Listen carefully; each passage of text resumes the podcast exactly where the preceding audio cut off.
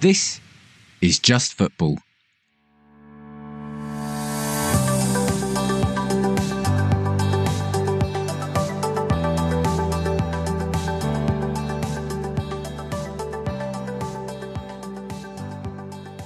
Hello and welcome to a bonus episode of Just Football.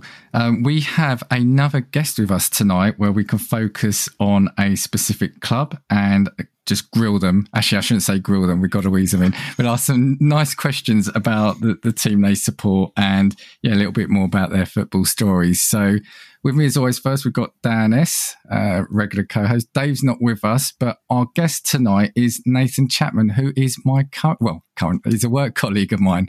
So hi, Are Nathan. there plans to change or? no, no. yeah, it's always the odd word there. But yeah, hi, hi Nathan, how you doing? Yeah, I'm good, thanks. How are you? Yeah, very good. So we've got Nathan on. He supports Watford and he's For got yeah, yeah, we'll come on to that. No, um, the other reason for you know, other than sort of Watford isn't a team we've covered yet up to now, you've also got some stories and experience in refing, and depending on time, some managing, um, managing experience, coaching experience. So. Mhm. I thought for anyone listening who doesn't know much about Watford, very quick overview of the team. So they were formed in 1881, so 142 years ago. So another another club with with heritage there. Um, play their games at Vicarage Road. Current manager is Valérien Ismaël. Now, I've been Is that trying still to work. true? is, is that still the moment. case? is it At the still the, case? Okay. And Early I've- doors. I'm going to come on to why Dan said that shortly. Um, now, I've had a look. So I've always, you know, and it, it, I'm trying to word this without sounding like it's a slight, but Watford to me have always been a big club. I've always seen that, you know, they've always been in and around the top top flight. They've kind of yo-yoed a bit, but they've they've kind of alluded, or, or the the big kind of trophies and and and uh, accomplishments have eluded them, but they, as I said, they've always they've either been in the first division or the Premier League a few times. Um, when I was having a look at the club, Luther Blissett, who I've actually met once, uh, nice chap, holds the record for Watford appearances. So he's played 503 matches between 76 and 92. And he scored 186 goals, which is fairly impressive as well. Um, and just quickly about the managers. So, yeah, I think Watford have gained a reputation of going through the managers recently, haven't they? And I counted that since the 7th of July 2020, they've had nine managers with three in 2020 and three in 2022. Um, but And it doesn't also- get much better if you go further back than that either. so, yeah, since the Pozzos have come in, that has been their whole, the way they do things. Yeah, but just just finally for me on on the managers though, you, you know, you've ha- have had big managers as well. So Slaven Bilic has been there, Roy Hodgson, Zola managed them, Vialli's managed them, and probably the biggest one though, Graham Taylor has been there a handful of times, hasn't he? Three times, and to me, that's who I'll always associate with Watford. Yeah. Um, and we so- you know, we still celebrate you know his his birthday and his passing every time that you know that gets to that minute in the game we all stand up and clap because yeah there is such a link to Graham Taylor obviously the only statue outside the stadium is of him um, and that's why it feels so strange now to go through managers and treat them with no respect when there Mm. was you know a manager who literally dragged the team him and Elton John hand in hand um, from you know from lower divisions you know into an FA Cup final and everything else. So yeah, it's a, it is a massive change. yeah, the question. Uh, uh, the question I had because it was something I didn't look up actually is Elton John still part of the club?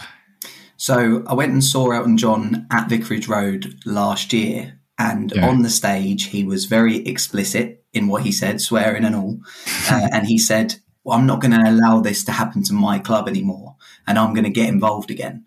And obviously, everyone in the stadium erupted because what has happened, especially well, last summer, uh, yeah, he- little did he know it'd get worse, but it wasn't good. And we were desperate for him to get involved and have more of a say.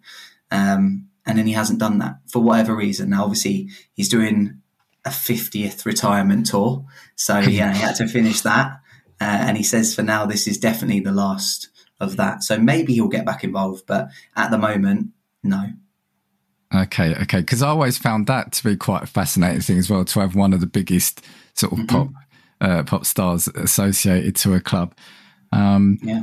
and and like I said, synonymous again with Graham Taylor. Um, so yes, so I guess. Oh, and sorry, before I go, we go into the first question, and like I said, I, I appreciate it's a fairly quick overview of of the club. Um, they were at least, and Dan, you might be able to answer this, but they were at least part of the ground was used for Dream Team, right? What Yeah. was it? Was it the I main think, ground? I, or I think it was right. I'm, I'm sure that was a thing, Nathan's wasn't probably it? too young for Dream Ah. Team. Yeah, you, you're, you're before my time.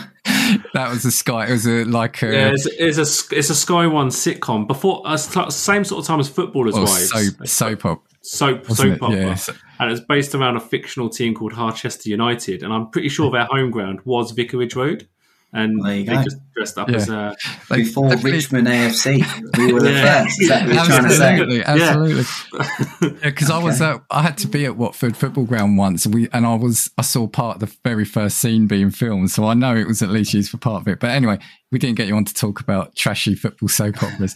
Um, I guess then the first question I'll, I'll kick us off is, yeah, why do you support Watford? So I'm from Hemel Hempstead, uh, and I like to say I support my local team, but then people say, "Well, why don't you support Hemel?" Because I don't want to, I don't want to fall that down. I don't want to fall that far down. Uh, you know, I want to see some some sort of standard of football. Um, no, but it, yeah, it's a bit of a weird story. So you know, when I was when I was a child, my dad supports Arsenal, um, but he's very much a, a sofa supporter, so he never goes to the games. And I was put in Arsenal gear and uh, and everything like that, and I'd beg, I'd beg my dad, please, you know, take me to the games, and he never would.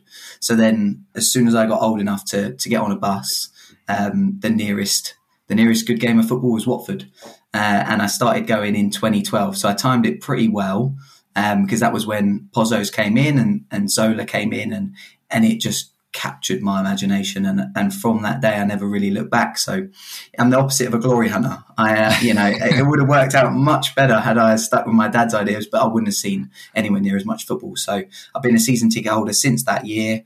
Um, and I've seen some amazing times and I've seen some some bad times, but overall, uh, it's it's definitely been more positive than negative. Although we're going through a bit of a funny phase at the moment.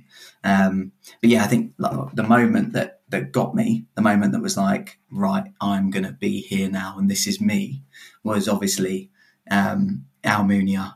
Deeney, we all know it. It's it's that moment. It's the one every every single Watford fan will go to.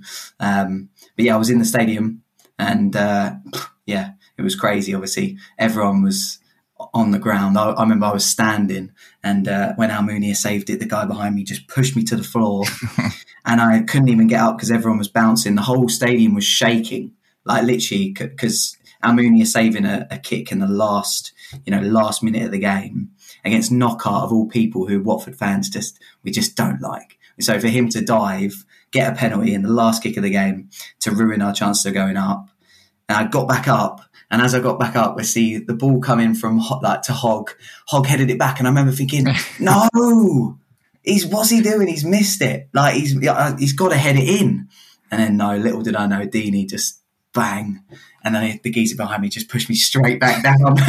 and I, so I only saw the two main bits, but it was enough for me to go, "Oh my god!" Like I need to, I need to be here. So since then, I've been to ninety five percent of all home games, um, many away games as well, and yeah, I just love it. Yeah, that's a real goosebump moment. Then I guess That was amazing. Yeah. And and sorry, what, what did what was the significance of that of that game? Was it to I can't remember what it was.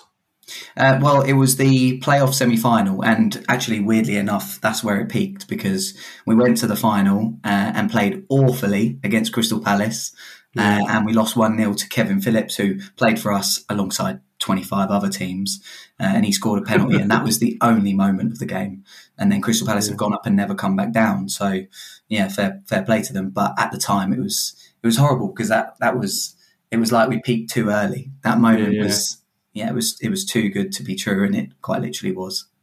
But but like as you said, that's kind of what football's about, isn't it? Those moments that you kind of think back on, and you know Yeah. you'll t- tell people about that that moment. Everyone- yeah. there everyone assumes we went up that season, but we didn't. But that Yeah. moment is so much bigger than you know promotions to the Premier League because that put Watford on the map. You know, whenever Yeah. I go on holiday and speak to the waiters, they always say, "Ah, Deeney," and I'm like, Yeah. "Yeah, yeah, that, that's the team." 'Cause- Yeah, 'cause I, thing, I think 'cause- as uh, sorry Dan, as Tottenham fans, I think we understand that because we have a lot of semi-final moments. Yeah.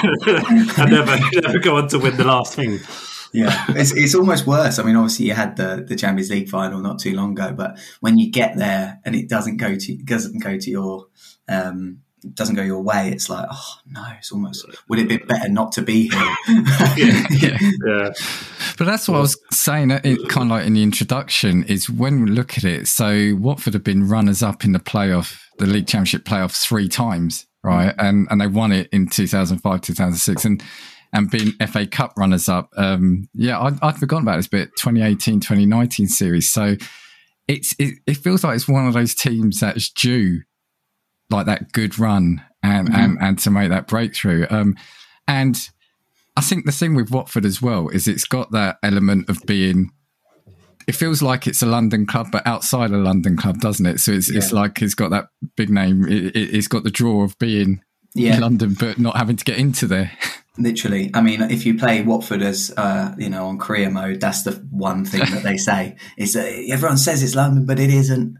You know, it's Hertfordshire. Yeah, no, it is. It's just outside London, but obviously we don't have a huge amount of teams around us. So the local derbies are typically in London, although they're only derbies to us most of the time.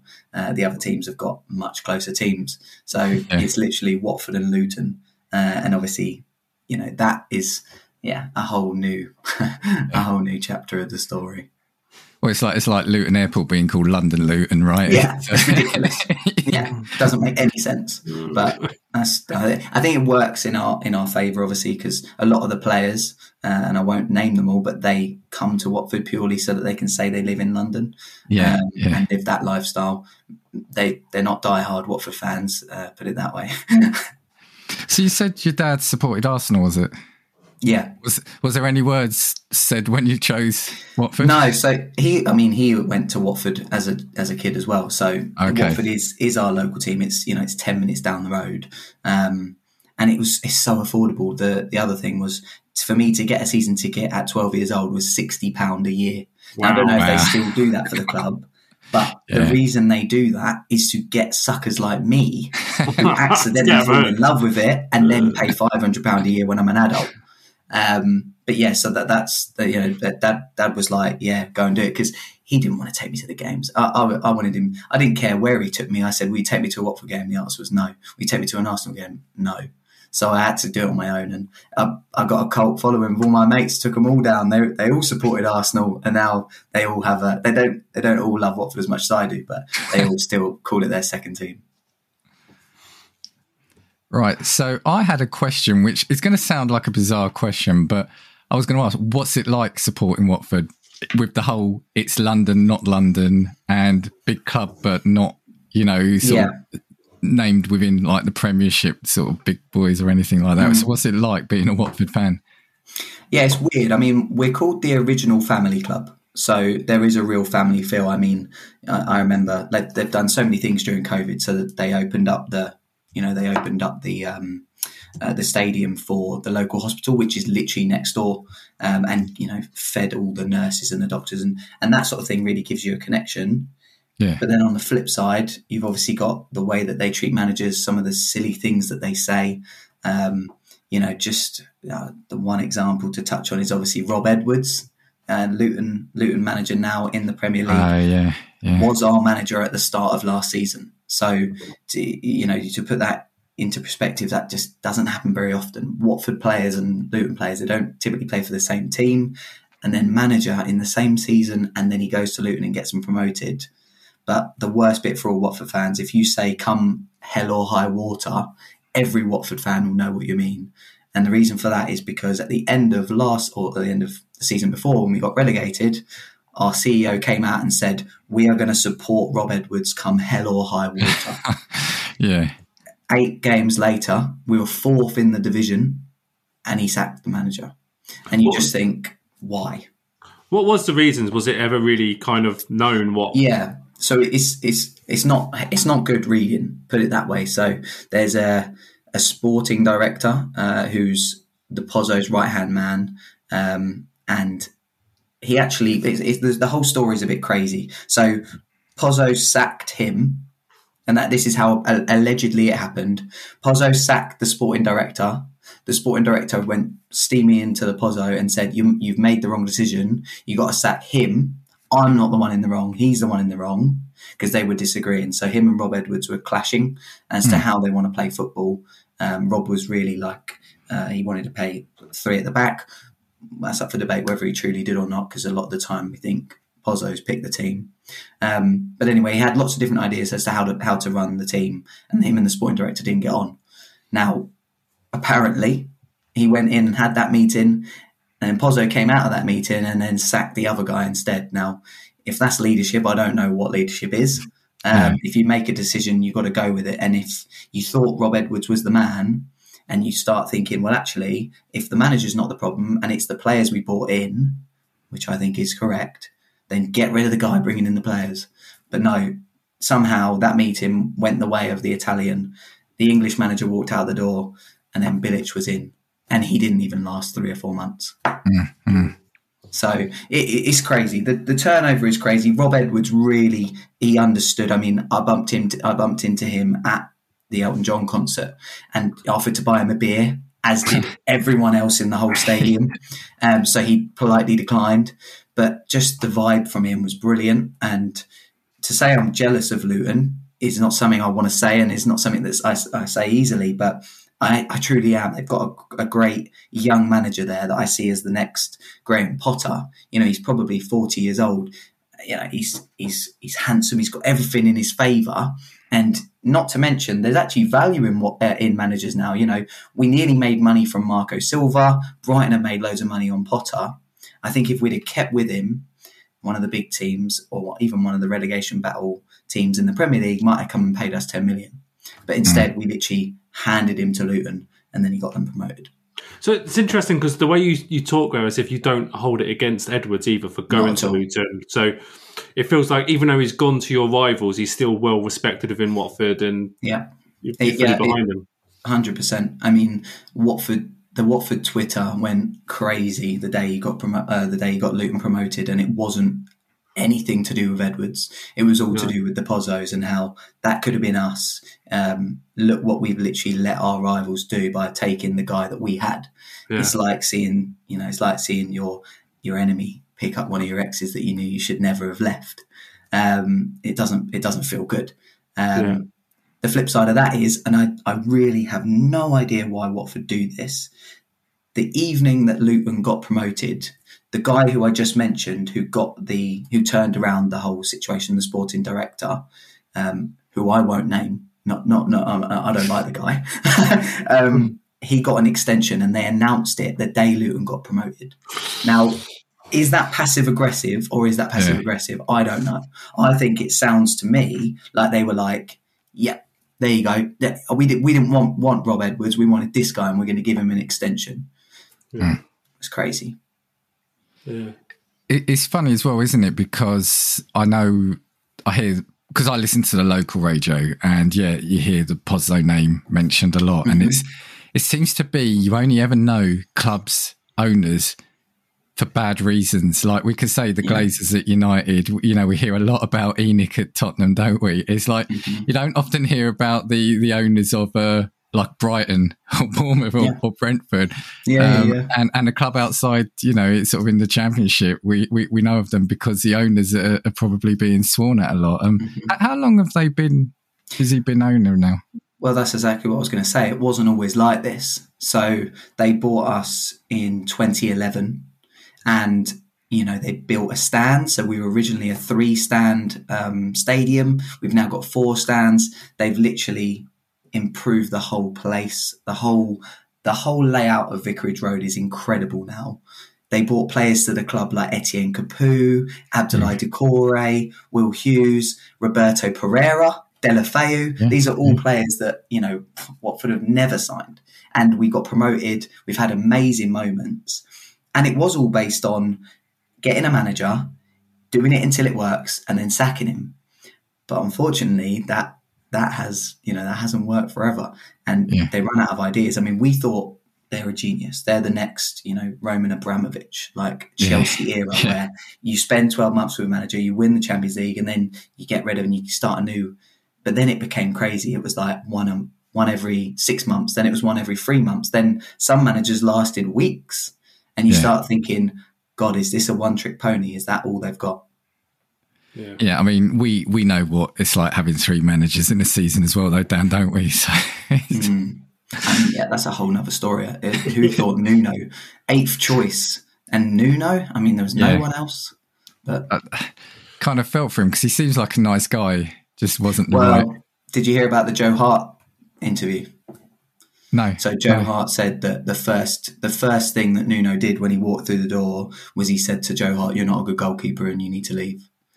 Now, what then proceeded to happen was no clubs came in for Joe Hart, so Yeah. he's there as an unhappy egg that you've Yeah, caused. yeah, You just think. I mean, Nuno didn't do a lot, but that was one of the things he did, and you think. He'll be he'll be managing Watford soon. Don't worry. he hasn't had a go yet, has he? No, no, no, no, no. I mean, they say we're about five or six years away, but from never being further than five or six meters from a Watford manager. yeah. That's what they say. I work Well- in Bedford, by the way, so I've heard them all. I've heard them all. And with regards to Luton, um, so just talking about Luton promotion just a little bit, like, and the reason I asked this because I grew up um, and I went to a lot of Luton games. I grew up in Dunstable, um, so been to a few playoff finals, and obviously, kind, even though I support Spurs, I kind of lived with them while they went down and had their thirty point deduction and went all the way down. And what me and my mates were saying, who kind of supported, I think one of my best mates supports Blackburn and he was saying he just finds it really bizarre because going through all of school and all through growing up, Luton have always been almost like out of touch, always been below, and now all of a sudden Luton are above his team, and he finds it quite weird because he's it's just a weird feeling to kind of get used to when you're so used to Luton being so so down below. So do do Watford feel that a little bit that they've always felt superior Yeah. and now all of a sudden it's swapped around for a season? Well, my generation, for sure. I mean, if you speak to Luton fans, they'll they'll talk about the past. They love the past, Yeah. um, but we've always had the present. So it's always been like, "Mm, okay, get in your box. Who's in the Yeah. Premier League? Um, Yeah. And now it's not like that. But my uh, my granddad, who literally just retired this year, because he said this is the pinnacle. Um, he works for Luton. Oh, he did Oh, work wow. for Luton. Um, Yeah. He was the you know he's the chief steward. Um, Yeah. And they say he looks like Bruce Forsyth. So all the all the Luton fans, when he walks past, is Brucey, give us a wave and everything like that. Um, but yeah, no. So so he's he's seen it all. You know, he he started probably 15 years ago. He saw them Yeah. go all the way down, and then he's seen them all come all the way back up. And Yeah. uh, yeah, to be fair, what they've done is incredible. I, I, I can't I can't fault them. They've got a Yeah. core group of players that really want to be there, that have all been given an opportunity to do something that none of them individually would have thought Yeah. they'd ever been able to do. You know, there's that one guy, I can't remember his name, but he's literally played in every division with Luton. And you just think, Yeah. yeah, I mean, we don't have that. We go and sign players who use us as a stop as a stopgap. Yeah, yeah. How yeah. can I get my name out there? Um, Abdoulaye Doucouré, Ismaïla Sarr, everyone like that. They say, yeah, I'll come to Watford, but I'll be here a year or two. Whereas the Luton players, they believe, they they, they see it, and you can just Yeah. see it yeah, when when you watch them, and it's really annoying. A, it's a real story, isn't it? Uh, It's, um, a, it's an amazing story. It's an, I mean, the, their ground is disgusting. I mean, I, I, I can't. you. Have you ever been to Kenilworth Road? Yes. And seen it your way in? Yeah, so obviously when like I was really young, my granddad took me um, just on a on a random Tuesday. There was no match on. He just had to go and do work, and then it was summer holidays, and I was with him. And there's like there's literally like little tiny weeny uh, football pitches within the ground. It's, it's such a strange ground. Like you go through people's back gardens. You know, if you as an away fan, you're literally you go and get a drink at half time. You can see people's washing lines. It's crazy. Um, and yeah, it, the weirdest thing is obviously my granddad hears things internally. They didn't plan for this. So they have a plan or something. I don't want to talk about Luton too much, but they had a plan about going up in a few years' time because they're going to have a new stadium and everything like that. And it's all happened too soon. So obviously you've heard they've postponed their games and things like that. Obviously, Yeah. not going to turn down that money, but Yeah. they're going to have to use some of that money to renovate a stadium that they're not going to be in in a, in a Yeah. you know in a little while. But do I think Haaland's going to struggle there? Hundred percent. Am I going to put you know hundred pound on Luton staying up? Yes, because it's a win-win. If they go down, win. If they stay up, win. Um, but I, I think they're going to.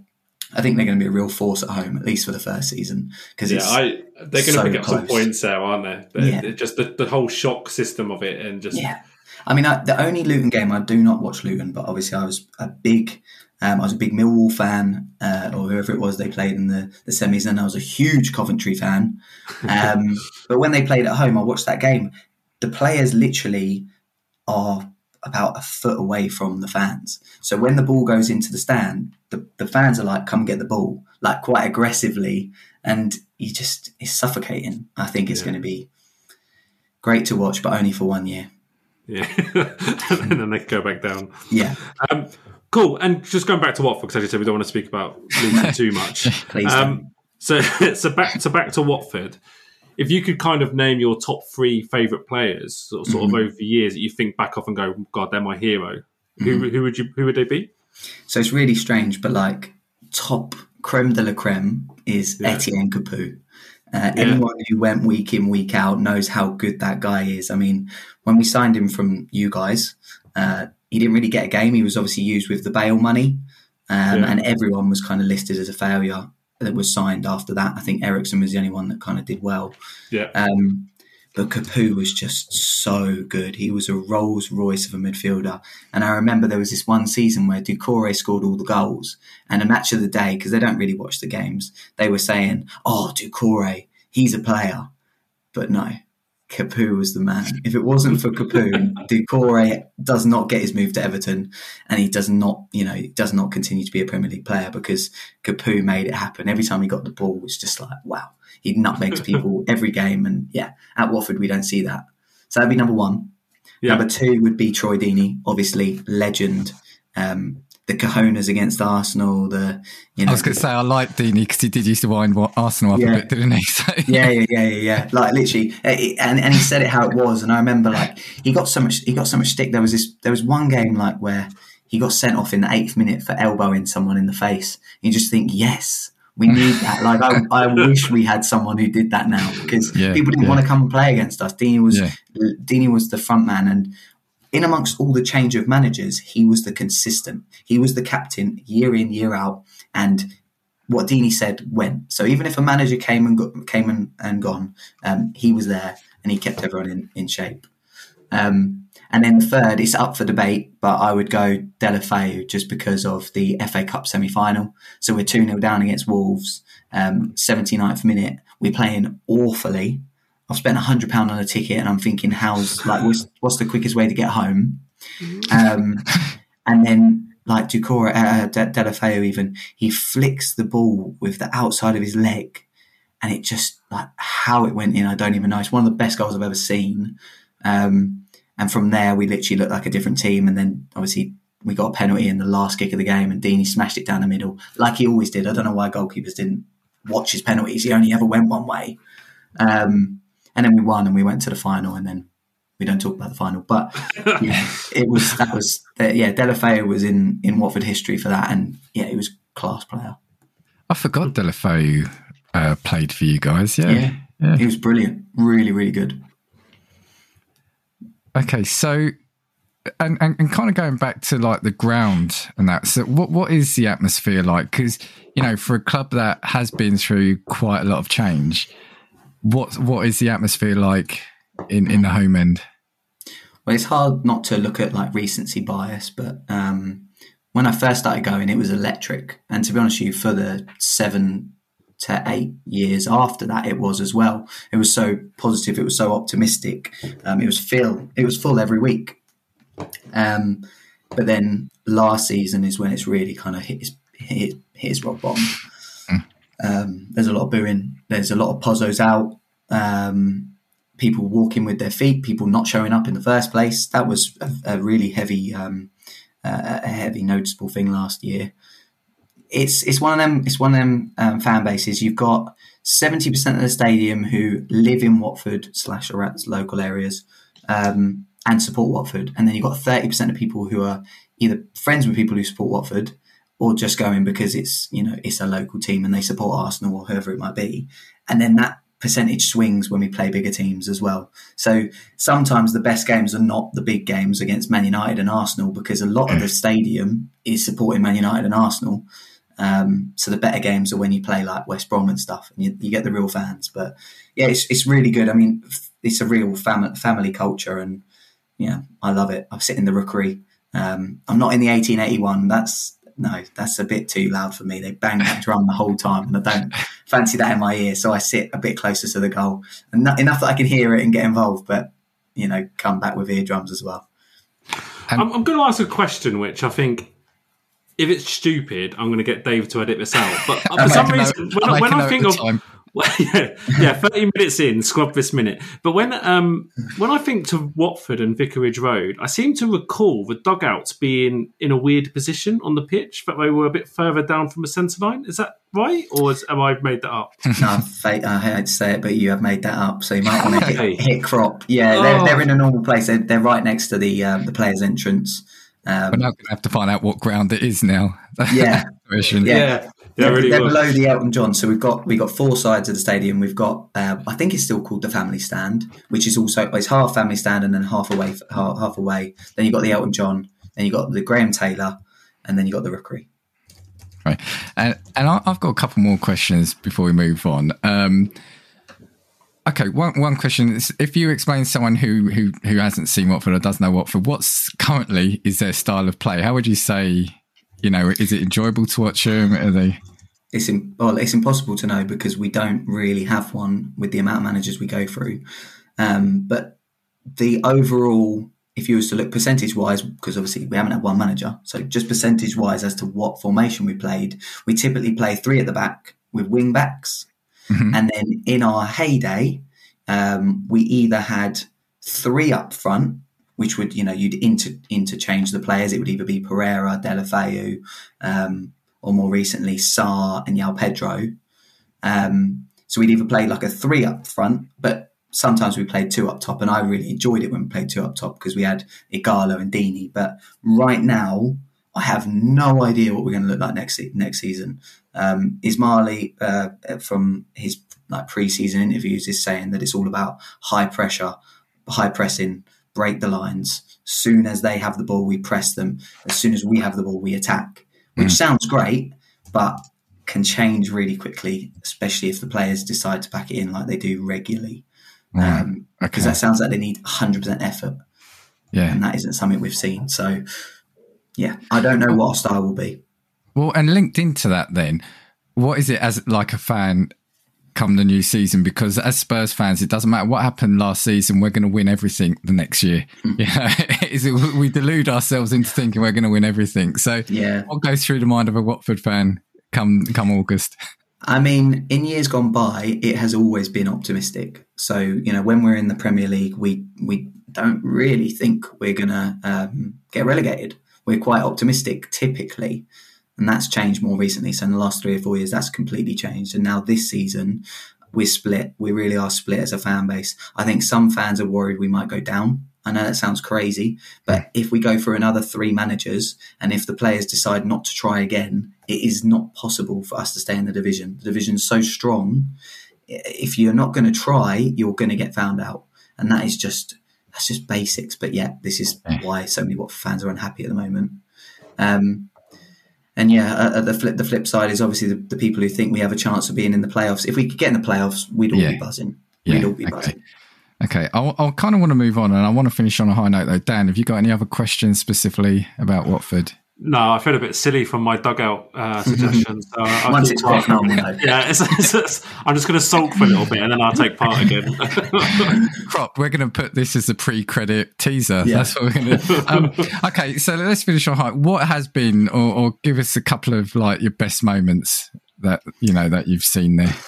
Um, well, I've I've told you the two the two best best ones, but like okay. even moments with Ighalo um, you know, he did this. Yeah, he used to have this. Um, we called it the Ighalo scoop. Yeah, right. um, he did it before it was cool, but he the ball would look like it stuck to his foot. So he literally would turn with the ball, and the defender would go flying. It was in the championship; they weren't very good at like uh, the championship weren't that great at the time, and he would just bang in goals for fun. Um, and I remember this one goal against Middlesbrough. Don't know why it's just come to my mind, but Hmm. we I think we won like 3 0 on the day. It was just outside the area. He scooped him with the Ighalo scoop. The, the defender went flying, which always makes the whole scoop look better. And then he just picked his spot. And I remember thinking, wow, like the whole team Yeah. was just so good at that at that period of time. You know, Yeah. we had Vydra on the bench. You know, we had one of the top goal scorers in the division on the bench um, with Deeney, Vydra, and Ighalo. It was just incredible. Okay, right. Now, I want to make sure we've got some time because, and I intentionally haven't asked you much about this element of your involvement with football, but I know you're involved in refing. Now, it's a shame Dave's not here because I did mention to you today, Dave's often quite um, vocal about refing, and everyone up and down the country, if you're involved in football in any way, has always got an opinion on referees and, and refereeing. So I kind of just want you to tell us about how you're involved in it, what level, and yeah, just experiences. And Dan and I will come in at point if we've got any anything on that. Yeah. So, I mean, I don't have any of the qualifications, um, any of the, the, the FA qualifications that, you know, you could use to go and manage in a men's game, for instance. But my, essentially my brother-in-law, I mean, me and my partner aren't married, but um, my girlfriend's younger brother plays for a team um, in Hemel Hempstead and they play under 12s. And then one of the dads was refereeing and then he became coach because what you'll typically find with these under 12 team is that the dad who puts his hand up is the master of all things. And it got too much for him to be managing and refing. So they asked all the dads would anyone consider refing? And they all gave it a huge wide berth. Um, and that's why they they said okay well do we know anyone else? And stupidly enough i said oh i'll, I'll do it i'm sure it'll be all right i mean i know Yeah. everything about football so pff, it'll be fine Yeah, um, yeah, So that's why I do it. That's how I got involved in it, and it started. It started this season. I hadn't hadn't done it before, but I've I refed every single home game this year, and um, I can't believe some of the experiences. I mean, there wasn't a week where I came home and I was like, "Well, that was peaceful." never. Wow. Like it, it's crazy. So yeah, we'll we'll go through that now, but. Yeah, I don't. I, I, I, lot, I have a lot of like respect for referees that I didn't have before. And now I'm not even going to lie. When I'm at Watford games, I'd be the first to boo. Now I'm like, that's you know, he, he's seen it from a different angle. So you said so it was well under twelve. So obviously you've got the kids plus, as you said, the dads, the parents, right? hmm They're the real And- problem. I was Yeah. going to say, from what what I understand, I, I Yeah. mean, Dan's actually got. I mean, how old's your your son now? He's, so he's only just starting out, right? So Yeah, my, my son's only seven, and I do see an element of um, parent participation and, and shout, and you know they're seven years old um, type thing. But the reason why I kind of nod my health in a slightly different world, I'm also a tennis referee and an umpire years and years and years ago, and the parents were atrocious. Like how competitive they are and how Yeah. serious they are. It was usually parents who didn't play the sport themselves were, were worse. Oh, God. and that sounds like it resonates with you. It really does. Close to home. So do, yeah. do you want to then give us some experiences? And I'd also like, you know, to to kind of discuss if you have got any sort of really good moments as well, and the the appreciation, like you said, about refereeing in hmm. sort of like professional football. But yeah, do you want to give us some some examples of some of the things you can talk about? Yeah, I mean, just just on what what um, what you just said there, it's that whole the, the fathers that don't play the game. Yeah. You've hit the nail on the head there. So, I mean, it is um, typically them that, that cause the most trouble. And, But yeah, oh, go on. Sorry, go on. no, no. So all, all I was going to say, so experiences from the game. So, so good, good things. Obviously, I, I love um, when you have like the kids listening to you and respecting you and, and understanding that you're there for a reason. Um, you get a lot more respect from the home boys because you're with them every week. So when you give a foul against them, they know like it's a foul, so they don't cause any trouble. Whereas the away kids, as crazy as it sounds, they almost come expecting the ref to be a cheat. So they immediately think, oh, you know, he's going to be against us. Because I, I don't know what happens at other matches, but that's just, you're immediately fighting against that. And some people would, some people do. I've seen it. I go to some of the away games. Some of the dads play into you know the away Mm. games uh, away away teams favour. So in order to for them not to seem like they're cheating, they give loads more to the away team. But I've just always said to myself, I'm going to be straight down the middle. I'm going to pretend I know no one here, and how I see it is how I'm going to play it. And yeah, that's you know that's caused a few stirs for sure. It's funny, isn't it? Because you know I've not been involved in, in the youth side of the game, but I've you know I've been a fan many years of, of non-league football, and it's funny because you said the dads always go into an away game thinking that the home team's going to be favoured, but you know when they're at home, they're not thinking the ref's going to give them any decisions. Do you know what I mean? And it's funny how the footballing brain works, isn't it? Yeah, definitely. And they, and they're getting it from their dads. I mean, and the TV as well. So one of the craziest things I saw this season was uh, kids having a go at me covering their mouths. You just think, like this that, that that that blew my mind. I was I literally laughed in the middle of the game. Um, but yeah, you're not wrong. They're, they're getting it from their parents though. A lot of the time, like the you can hear the parents shouting on the sideline um, at me a lot of the time, but also at their own kids. You know, and you just think they, they're 11 years old. Like Yeah. they're not. They're not, for starters, they're not playing in a high division. So there's no Yeah. chance that they're ever going to play professional football, or at least the chance is very slim. Just let them enjoy themselves. If they lose, it really doesn't matter. But the Yeah. parents don't see it like that. They're living through their children. They're living vicariously as if there's a chance. There's a chance he'll play for Arsenal one day and, and he needs to win every game.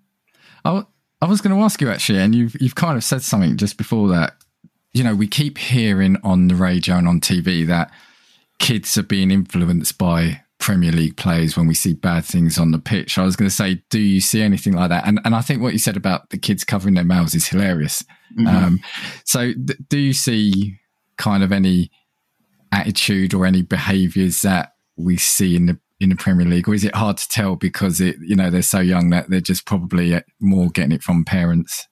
Well, yeah, I mean, you see it all over. They they have a go at each other so much. So at the beginning of the year, the biggest challenge within the managers, you know, within the, the parents, was that the players were shouting at each other. They were being so unproductive. They weren't being supportive at all, and it's so clear who they're getting it from. And uh, it's crazy to say. Uh, it feels like a lifetime ago, but Ronaldo was at Man United last season, and everything that Man United did wrong was nothing to do with Ronaldo and everything to do with everybody else. And Yeah. you watch the players and they're throwing their hands in the air, they're shouting at everyone else. Like, and I, I mean, I'm I'm I'm an adult, I'm refing the game, and I'm like, that was your man. And, you know, but, they- but they're blaming other people. There's never their fault, and that has come from the players.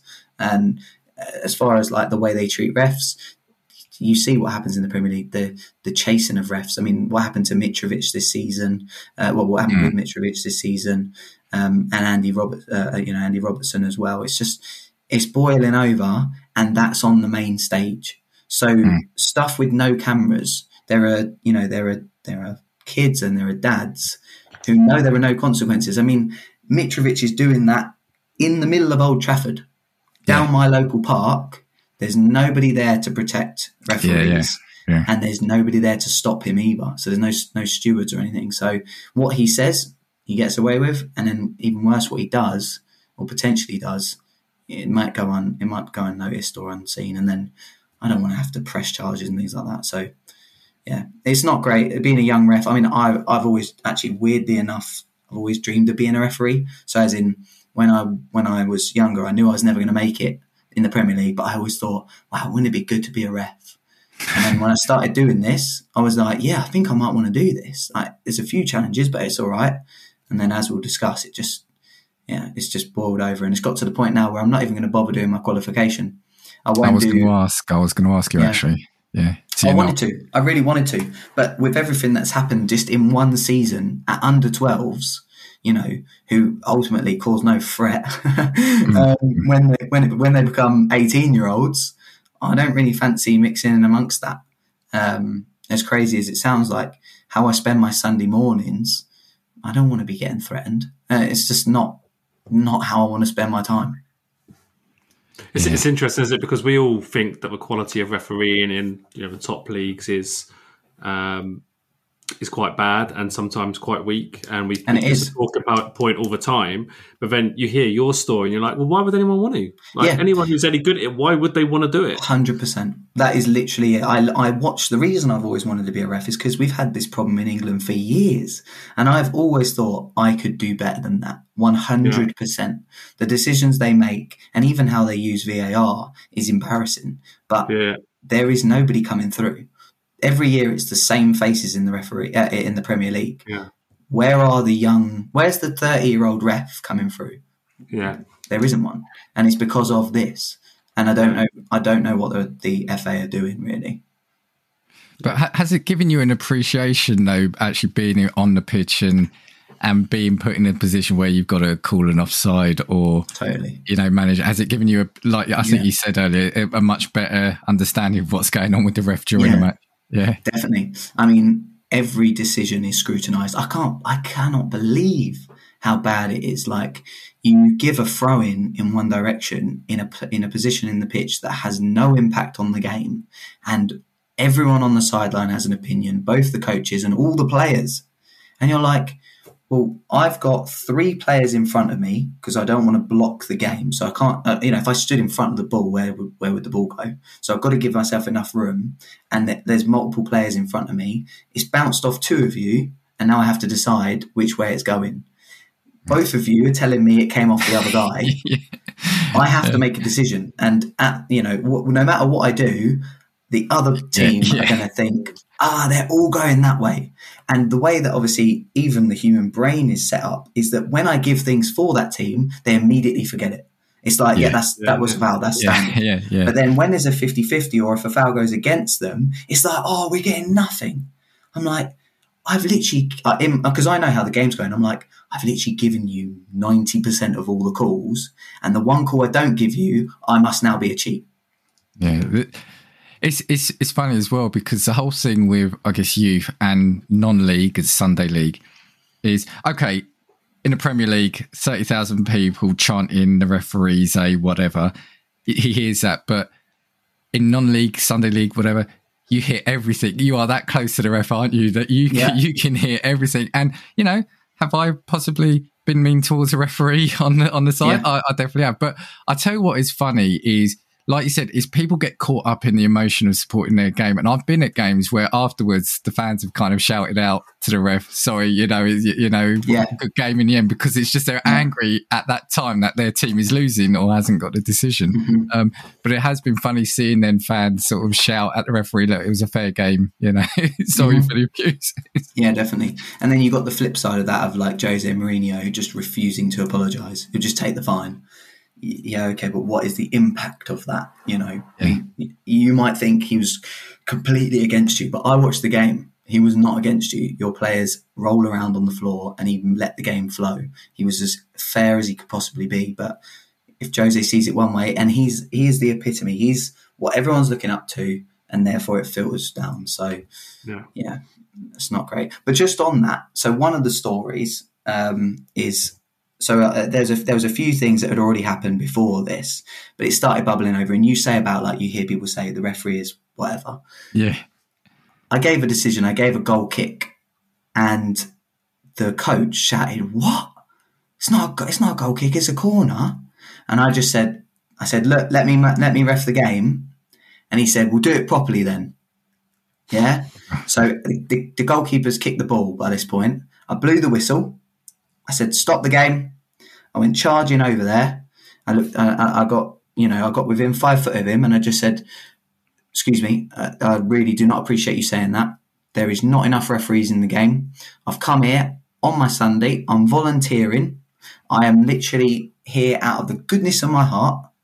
I've seen it as a free kick. Uh, sorry, as a goal kick. I'm in a better position than you are. Yeah. And I really don't need comments like that because that's how it starts. You're going to say it, then the players will say it, then the, then the parents will say it. Obviously everyone on the other side because how they do it is they have managers on one side and and um, all the parents on the other. They don't see what's going on. It looks like we're arguing. Yeah. the guy gave, gave me a bit back and forth and he said yeah but it wasn't though. It wasn't though. And i said look i have to make the decisions. I'm going to see it how i how i see it. I'm going to play it how i see it i'm not going to do what you want me to do and i'm not going to do what the other coach wants me to do So let me make the decisions and you stay out of it. Anyway, that that that calmed the whole situation down. And I remember thinking, wow, that's just what I've got to do now. I've got to stop the game because if it starts, it builds. And then the craziest thing about it was about like 20 minutes later, I ran past him just on the sideline and he, and he bloody whispered in my ear saying, yeah, good refing. You're doing good now. Oh, really? I was like, what, what is this? And at the end of the game, he made a real thing to shake my hand. So it's almost accepted. So what I'm Yeah. trying to say there is it's almost accepted. It's like standard that he would say, we'll do it properly then. But as soon as I actually spoke to him and he realised I am a real person, Yeah. the whole you know the whole situation changed and he started actually being nice to me. Yeah. But it takes. Oh, It's a shame it just took. You know, it takes courage to do what you did, but it's a shame Yeah. it, it required that to get the respect of being a fair referee or being Mm. Yeah. left alone to do your job. Definitely. Well, I had to tell him like there's nobody else here that wants to ref. If I if I walk away right now, nobody else here will put their hand up and say, "Yeah, I'll ref." So then the game won't happen. Yeah. Yeah. Yeah. So that that's just the situation. And when just a bit of a humour one. So when you you know you see your players sort of put their hands over their mouths to whisper, then you do like the VAR symbol and point Mm. Yeah. to the TV screen at the side. Always, always. Someone and then- they're matching a mobile and replaying it. yeah, yeah, definitely. And I've had a few like where the, the manager will be running down the touchline, he'll fall over, and I'll I'll like pretend to like VAR and stop the game. There's a foul over there. There's a foul over there because he's taken a tumble. But yeah, it, obviously it's all of that now. You, you, you get all of that. You yeah, it's just part of the game. Everyone's doing it. You know, I'll make a decision, and everyone will start going VAR, VAR, and I think, mate, we're we're a million miles away from that. Oh, dear. I'm kind of just looking at the time. Have you got any other sort of stories in in the refing world? Um, Yeah, yeah. So I mean, the, the only other one really to to touch on is like, I, mean, this was like one of the first occasions I was refing a game. It was already a bit toxic because the week before they played, and one of the dads had ref the game, and he'd refed it so poorly. It was it was horrendous. I mean, there are a lot of dads out there um, that quite literally ref the game as if their son has to win. So they'll give everything in one direction yeah, and they'll give nothing to the other team. And that is what happened in this week. So I was asked to ref the following game, and I decided yet again I'm going to play this exactly as I see it. And there was one boy who was levels above, levels above, and he, you know he's the he was the the um, the boys, you know, the the father's son that, that ref the game the previous week. And now I was like, ah, I get it now. He's clearly the best player, but he had a huge anger issue. So every time the ball got taken off him, he'd kick the player who took the ball off him. Um, he was, you know, going in for two foot challenges, and I gave him warning after warning after warning. Spoke to his coach, and I said, "One more of that, one more of that, and I'm going to have to give him a yellow card." And that, you know, to a kid, a twenty pound fine is is quite significant. So they, hmm. they really don't want to get the fines. And I'm, you know, I'd never given a yellow card before this. Anyway, two minutes passed, flew into a tackle, exact same as before. So I like got the yellow card out. Didn't even know where it was. I was trying to find it. I was like, where the like because I've never used it before. Gave him this yellow card. Anyway, the game ended. I think it was two all. So you know, it wasn't wasn't positive or negative for either team. Um, but I went over and spoke to my family, who were obviously there to watch my my brother uh, my brother in law, and there was two blokes by the exit, and they're going really loudly. They're saying, "Imagine having to cheat! Imagine having to cheat!" I was like, "Okay, a bit weird." But I'm with my my mother in law and my girlfriend, Mm. and these are Yeah. two big blokes, and they're saying, "Imagine having to cheat! Like it's embarrassing." And I was like, well, "I'm not." I'm not just going to like, take this. It's, it, they're, they're obviously talking about me. So I said, Excuse me, who, who are you referring to? He said, I'm talking about you, mate. I said, Well, look, lads, I just ref the game how I see it. And one of them was, you know, 20 stone. So I thought I got got got to pick my words wisely here. But I said, yeah, yeah. if you want to ref the next game, just let me know, mate. Just let me know because I, I don't want to do it. You know, I'm I'm doing this out of the goodness of my heart. I'm just volunteering. So if you want to do it, oh nah, mate, you're a cheat. You're this and that. You know, my, you know, my son, that's never a yellow card. I was like, I promise you, there are other referees out there that would have sent him off. The way he was acting was was ridiculous. I said, you know, it's not for me to say, but I, I think I ref the game fairly. Next thing you know, he said, "Well, I, I, I'll smash your lights in, mate." I was like, I want nothing to do with this. So immediately I was thinking, right, I'm with my partner, I'm with her mum. Let's let's just go. I remember getting in my car and I, obviously I, I, took it to the club and the club were really good with it. They said, right, well, let's, you know, let's take this further. Let's take this to the FA. Let's report him. And they did that. Um, and he's not, he didn't, I don't think he went to any more games for the rest of the season, but I think that was out of choice rather than him actually being forced. I think the, his club said, you're not allowed to come to any more games. It's not like a, a proper ban. But I just remember thinking like, imagine threatening someone. Imagine him threatening someone yeah. who has no, I, I couldn't care less how this game ends. Yeah. Obviously, I want to see my brother in law play well. But other than that, I really don't care. So you yeah. think I wake up on a Sunday morning in the pouring rain just to make sure the team draw two all? You're crazy. yeah. You see, I've I've never wanted to be a ref, and I think you've just basically made it that that was the right decision. Yeah. you know, other than the whole fitness thing, but you know, yeah, yeah, um, yeah. yeah. Well, it's only going to get. I mean, if I keep doing it, it's only going to get worse because they're going to get bigger and stronger and faster. Yeah, and I'm just not. okay, I think I think we'll probably look at wrapping up there. Dan, actually, was there anything else you wanted to? No, not not question wise. Just more of a thank you for um, kind of coming on. I think it's been really not just the Watford stuff, but speaking to you about refereeing stuff. I think is is quite interesting and enlightening, really. And I think highlights probably stuff that we probably all know but don't appreciate because we don't experience it. Um, mm-hmm. So just, yeah, so thank you for doing that. Yeah, no problem. Uh, hopefully, it doesn't put people off because refing is is you know it's great. You, I get such a I get such a thrill from it. To be honest with you, being the man in the middle, making all the decisions, you know, mm. it you know it's it's great. It's like wow, yeah. you know, all eyes on me. And when you get it all right, you finish a game and you know, even if everyone thinks you didn't, you know every decision you made was spot on. Yeah. That's great. Um, yeah. So you just need really thick skin. Yeah. Well, Nathan, well, I want to say thank you as well. There's some really good stuff there. Um, so, yeah, to everyone listening, giving you an overview of Watford and also shown that those referees, especially outside the, the professional leagues, are just normal people, right? So, you know, I, I, think you look at these refs and you just lump them into the thing that, yeah, they, you, you know, they are cheating. And it's a mindset that when you're watching TV or the professional game, it just follows into into any level, doesn't it? It's like it's that mindset. Why is my team losing? It's not their fault. But anyway, but yeah, thank you very much for coming on. Um, no problem. From Dan and I, I think we'll say goodbye. Don't forget, follow us, like, subscribe, give us a comment on any platform you can. You can tweet us just football. You'll hear the socials after. I'm not going to repeat it, say it again because you'll just get them doubled up. So yeah, we'll see you next week. Cheers, all. Bye bye. Thanks, guys. Thanks for listening to Just Football. If you enjoyed the show, please subscribe and leave us a review. You can follow us on Twitter at JustFootballPod or contact us through email on justfootballpod at gmail.com. We'll be back next time with more football talk. Until then, keep your head up and your eyes on the ball.